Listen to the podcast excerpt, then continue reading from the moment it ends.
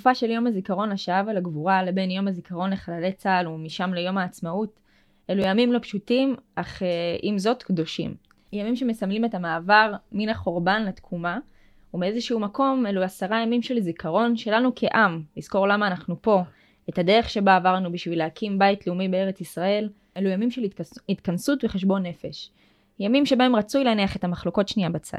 ובשביל זה התכנסנו כאן היום אה, בעצם לדבר על המונח הזה שנקרא אה, עשרת ימי תשובה האזרחיים חילוניים, אני אומרת פה במרכאות מאחורי המיקרופון. נמצא איתנו כאן דוקטור ריאה לוין, ראש המחלקה למזרח תיכון ומדעי המדינה באוניברסיטת אריאל. שלום, מה נשמע?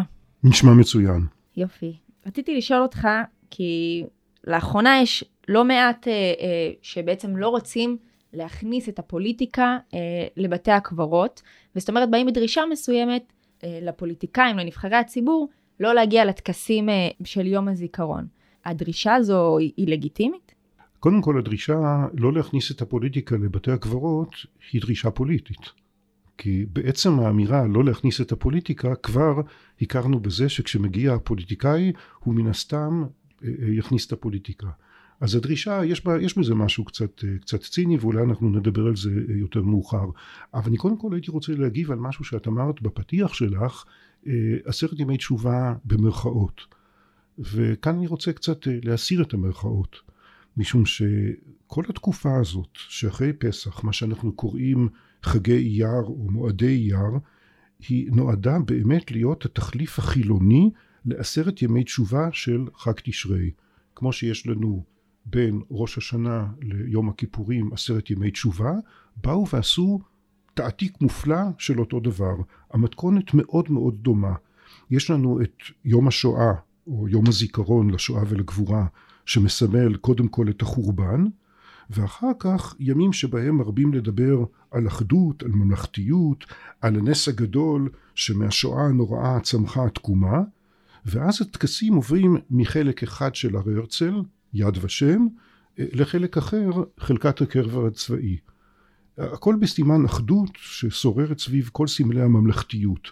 כמו שיהודי חוטא כל השנה אבל בין ראש השנה ליום הכיפורים יש לו פתאום את ההזדמנות להתפלל סליחות, לקום כל יום בבוקר מוקדם, לרוץ לבית הכנסת וככה הוא ישנה את הגורל שמצפה לו בבית דין של מעלה, כך במרחב הציבורי הישראלי כל השנה אנחנו רבים יד איש באחיו אבל פתאום מגיע יום השואה ומזכיר לכולנו איך הנאצים לא הבחינו בין יהודי חילוני ליהודי דתי, בין יהודי ממפלגה אחת ליהודי ממפלגה אחרת, ואז אנחנו נכנסים לשיח אחר, שונה מעט, והשנה אפילו קראו באופן רשמי להפסקת אש במה שהוגדר על ידי המנהיגים והם השתמשו ממש במילים האלה הימים הקדושים שלנו.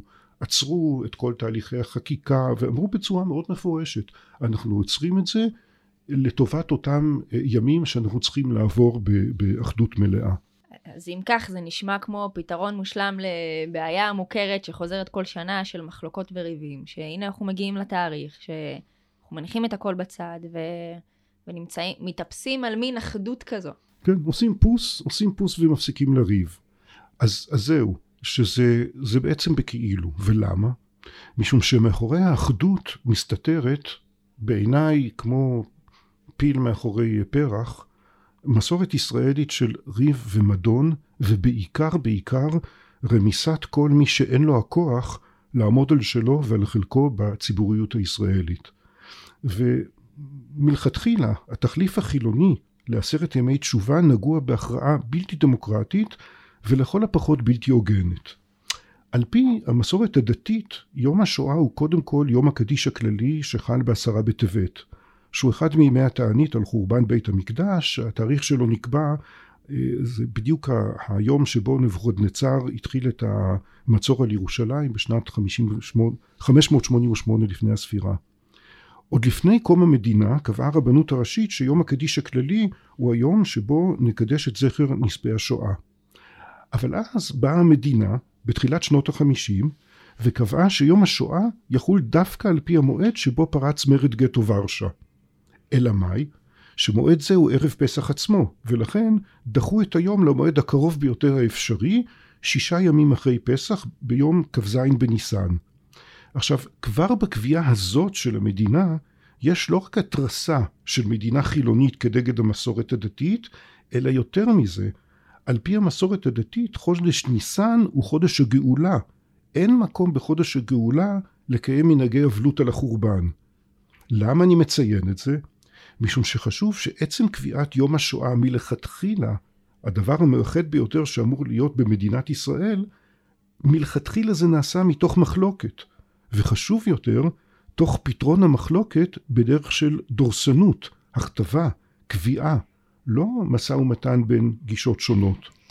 אגב, אה, קביעת התאריך אה, של הזמן שבו פרץ אה, מרד גטו ורשה מתאים לאתוס היהודי הציוני של היהודי שנלחם ולא נכנע כמו מרד בר כוכבא, מרד החשמונאים. חד משמעית, הוא גם מתאים לאתוס של קבוצה מאוד מאוד מסוימת שהייתה במרד מאוד מסוים ואנחנו נגיע לזה גם אחר כך, זה ממש לא מקרי. וזה בהחלט מחדד את המחלוקת. בין אה, דת למדינה בכל הנושא של יום, יום הזיכרון לשואה ולגבורה. אבל גם הנושאים המרכזיים, ואני קצת מתקרב למה שאת אמרת לפני רגע, גם הנושאים המרכזיים של יום השואה, מה זוכרים, מה לא זוכרים, ובעיקר את מי זוכרים ואת מי לא זוכרים, כל אלה הם נושאים במחלוקת, והמחלוקת נפתרה בדרך דורסנית למדי. לדוגמה, בעשרות השנים הראשונות לא היה דגש על מי שנספו. מי שהלכו עם, עם ביטוי שלנו כצאן לטבח, אלא רק על מי שאחזו בנשק. היהודים שהלכו אל מותם עשו זאת, כמו שאמרתי קודם, כצאן לטבח, זה לא אנחנו. אנחנו היהודי החדש, הלוחם, אנחנו יפי הבלורית והתואר, הצברים הגאים, החזקים, שיודעים להילחם, לא היינו מוכנים להעמיק במנגנון, במנגנון האימה המתוחכם של תרמית, של באמת של מלכודת שבה היו נמצאים היהודים ולא הייתה להם ברירה אלא ללכת אל מותם. אה, היום אנחנו יודעים שזה היה מנגנון משומן, מתוחכם, מאורגן, ושהיהודים בכל מקום שלא היו, גם לא הייתה להם ברירה אחרת, כי לא היה להם אה, אה, לאן לברוח גם אילו רצו. אבל מכל הדברים האלה הייתה התעלמות מוחלטת, ובמקום זה מה, במה בחרנו? בחרנו את האתוס של היהודי החדש, הלוחם והגיבור, ש, ש, שזה אנחנו. עכשיו, המחלוקת הזאת לא זכתה לדיון ציבורי. זה לא שהיה דיון את מי אנחנו משמרים ואת מי אנחנו לא משמרים, את מי זוכרים ואת מי לא זוכרים, אלא הייתה החלטה חד משמעית, מוכתבת, שאמרה אנחנו זוכרים את אלה שאחזו בנשק. ולמעשה אפשר לומר שיש פה החלטה שהתקבלה במעמד צד אחד, וזה הצד הציוני.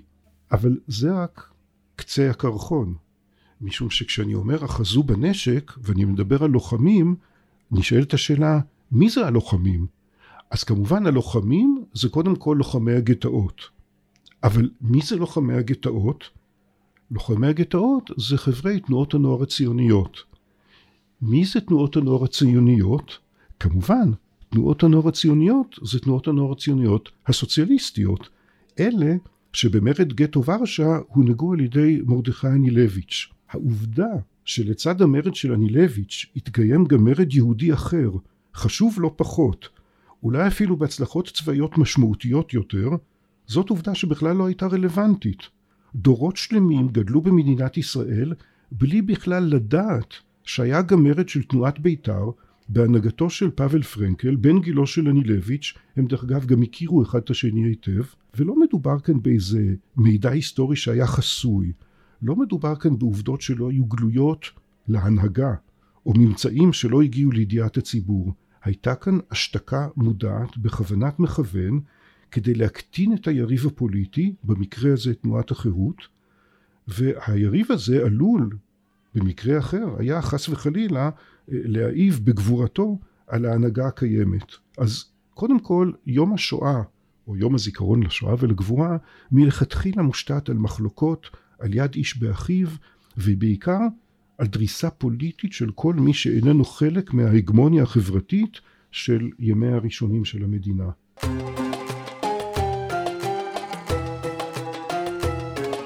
מה שאתה אומר פה אה, זה, זה עניין מסוים שרלוונטי נגיד ל, ליום השואה, זאת אומרת, נגיד וניקח את הסיפור הזה ונגיד שלא יודעת, אני, שאני יושבת פה, ואני צעירה יותר, אז אני סוג של תינוק שנשבע לסיפורים, זאת אומרת, זה סיפורים שסופרו וסופרו וסופרו, ואף אחד כבר לא זוכר את הסיפורים שהיו אז.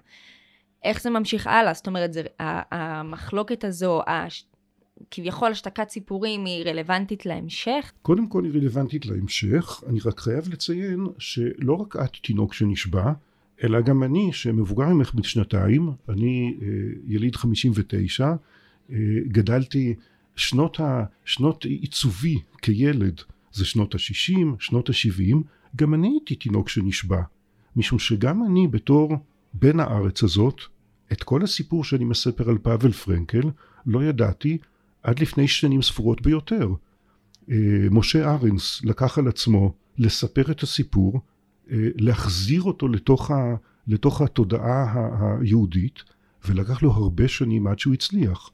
אז אני גדלתי במערכת חינוך שבה הייתה התעלמות מוחלטת, וזה בדיוק העניין, זה לא אירוע אחד, זה לא סיפור אחד, זה גם לא אה, עניין של יום השואה אה, אה, בלבד, אלא זה הסיפור כולו.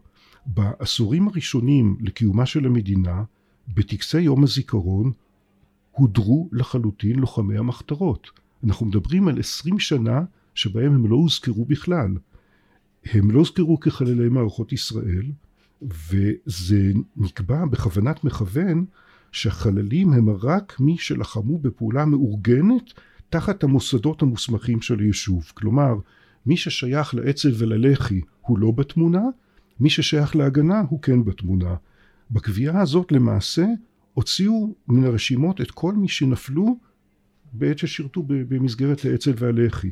זה התקיים במשך עשרים שנה רק בשנת 1968, אחרי שמנחם בגין נכנס לממשלת האחדות של ערב מלחמת ששת הימים, רק אז דברים התחילו להשתנות, וההשוואה הסופית עם לוחמי ההגנה הושלמה רק כשבגין הגיע לשלטון ב-1977. אבל זה בעיניי משהו טכני, יש משהו שהוא חמור לא פחות, ובתפיסה שלי משהו בבחינת אה, אה, גזל כבשת הרש.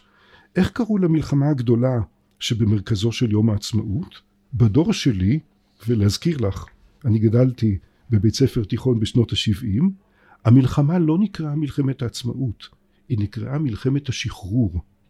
עכשיו כאן יש אפילו מעשה שהוא, כמו שאמרתי קודם, הוא בבחינת הרצחת וגם ירשת. מדוע אני אומר זאת? מכיוון שעל השחרור מעול הבריטים נהרגו קודם כל ולפני הכל לוחמי הלח"י ארגון שלא במקרה קרא לעצמו לוחמי חירות ישראל, וכמובן לוחמי האצ"ל. כעת לקחו את המלחמה של הארגונים האלו, סירבו להכיר במאבקם להקמת המדינה, ואת פעולת השחרור שהם הם שהובילו אותה, ייחסו פתאום דווקא למי שהתנגדו לדרכם ודחקו אותם לשולי החברה. אז בכל אבן שמזיזים כאן, משימור ההיסטוריה ועד לשכול, שאמור להיות קודש הקודשים, הכל הכל נגוע בפוליטיקה, הכל נגוע במחלוקת, ולמען האמת, אם תרצי, הכל נגוע בשנאת חינם. זה מעניין כי, סתם, אני נגיד מסתכלת עכשיו על הסיפור שאתה אומר, בסוף לוחמי הלח"י והאצ"ל בעצם עשו שם, עשו פה משהו שהוא לא סטנדרטי כביכול, לא, הוא לא לפי הכללים, הוא לא ממלכתי, והם הביאו פה משהו אחר, ואולי באיזשהו מקום היינו יכולים להסתכל עליהם כמו על אותם אנשים שמרדו בגטאות, אלא כמשהו יותר. נכון מאוד. משהו יותר מוערך, יותר... אה, נכון מאוד, אבל מי שקובע מי יהיו הגיבורים שלנו, בסופו של דבר, זה פוליטיקאים. ופוליטיקאים שייכים למפלגות. והם מפארים ומרוממים את המפלגות שלהם, ומפלגה, אני רוצה להזכיר לך, השורש שלה זה פילוג. המפלגה זה לא משהו מאחד, המפלגה היא משהו מפלג.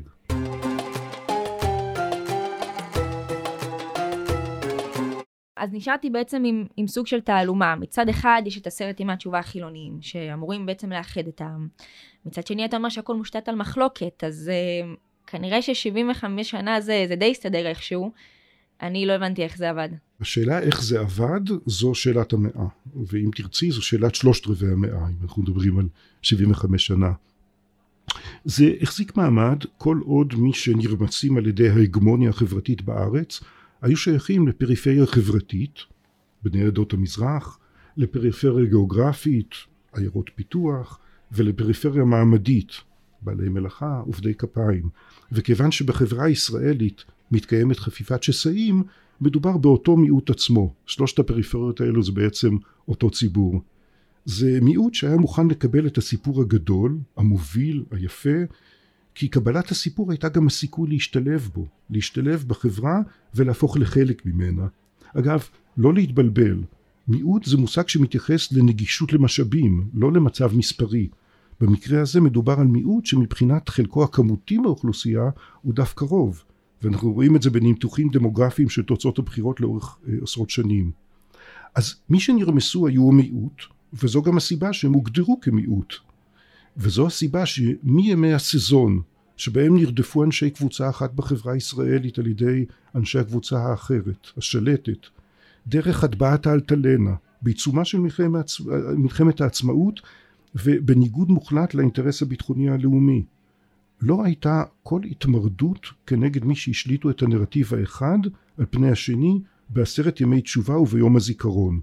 התחנות לדיכוי בעלי הנרטיב האחר היו לא מעטות והן מתפרסות על פני עשרות שנים מחטיבת ילדי תימן בשנות החמישים ועד להתנפלות האלימה על קבוצתו של הרב עוזי משולם בהקשר הזה שמחתה על האירוע באמצע שנות התשעים מהפקרת ההתיישבות ביהודה ושומרון בהסכמי אוסלו ועד להתנתקות ולפינוי עמונה בשנות האלפיים.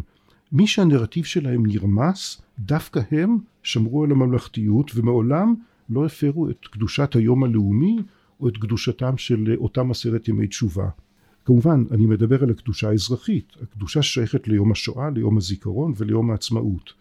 קצת בדומה לילד מוכה שלא יוצא כנגד אביו, ואולי מתוך אמונה אמיתית במלאכתיות ובדרך שאפיינה את מנחם בגין בשעות הקשות ביותר, כשמנחם ב, ב, בסיטואציה הקשה ביותר, שאנשיו הוכו והוסגרו לידי הבריטים, ובעצם אה, פיזית הארגון שלו נרמס, הוא קבע יהודי לא ירים יד על יהודי. אז הייתה הליכה בתלם הזה ולפי דרכו של, של בגין, וכן, ככה זה החזיק 75 אה, שנה, אה, אבל אני חייב לציין שגם במהלך 75 שנה כבר ראינו איזושהי, איזושהי סטייה מהדרך, או לפחות רמזים לסטייה מהדרך. אני קצת רוצה להסב את תשומת ליבך לדבר מוזר.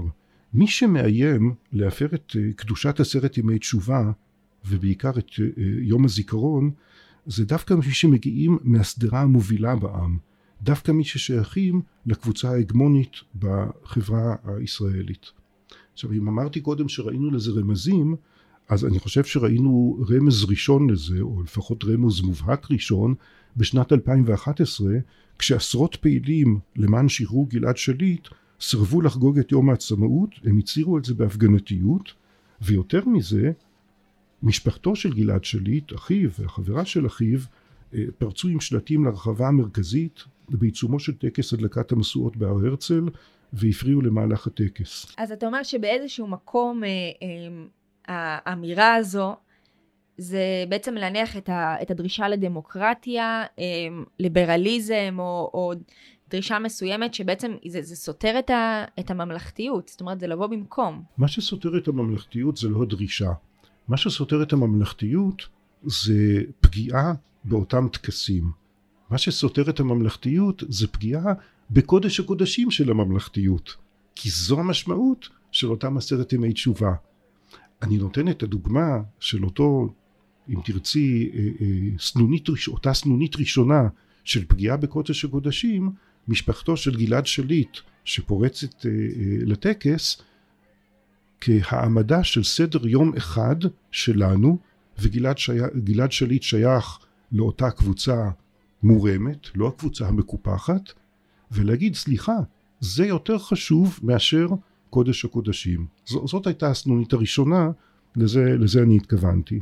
אבל, אבל זה היה רק קדימון, זה היה רק קדימון, כי במש... במסגרת כל הקווים האדומים שנחצו בתקופה האחרונה, נושא לשיחה בפני עצמו, גם את קדושת הימים הנוראים של הלאומיות הישראלית מחללים בצורה שלא היה לתקדים. בהפגנות שמתקיימות נגד הממשלה הנוכחית משתמשים ניצולי שואה בעצם היותם ניצולים כדי לערוך את הקישור בין ממשלת ישראל ובין הרפורמה המשפטית ובין עליית הנאצים בגרמניה בשנות השלושים. דרישתם של הורים אה, שכולים שמנהיגים פוליטיים לא יגיעו לבתי הקברות ועם זה פתחנו את השיחה אה, כשהטיעון הוא שאינם רוצים לערב את הפוליטיקה בשכול זאת כמו שאמרתי בהתחלה זה, זה, יש, פה, יש פה דבר והיפוכו אם אתה אומר למנהיג לא להגיע כיוון שאינך רוצה להכניס פוליטיקה לבית הקברות הצבאי בעצם האמירה הזאת הפכת את מעשהו של הפוליטיקאי קודם כל לפוליטיקה ו- ולא כן הוא. כמובן הדרישה הזאת מופנית אם תשימו לב רק למנהיגים ממחנה אחד ולכן היא בהחלט התגלמות עירוב הפוליטיקה בשכול. שנה שעברה שהייתי ב... אה, בטקס בהר הרצל שהייתה ממשלת אחדות אז גם כביכול לא היה סוג של מקום לפוליטיקה באותו, באותו זמן זאת אומרת, גם כשבנט היה אז ראש הממשלה, גם אליו היו קריאות מהצד השני של המפה, והיה סוג של שימוש ציני ולא ראוי בעיניי אה, ב- ביום הזיכרון ובמעמד הזה. אכן, אכן, וכמו שאמרתי, זה משהו שהולך ומצטבר ומתרבה, וכשפורצים קו אדום אז הוא נפרץ עוד ועוד, ועוד אנחנו מדברים והנה משפחות שכולות כבר מסרבות להדליק אבוקות זיכרון בטקסים הלאומיים ש, אה, שהתקיימו השנה.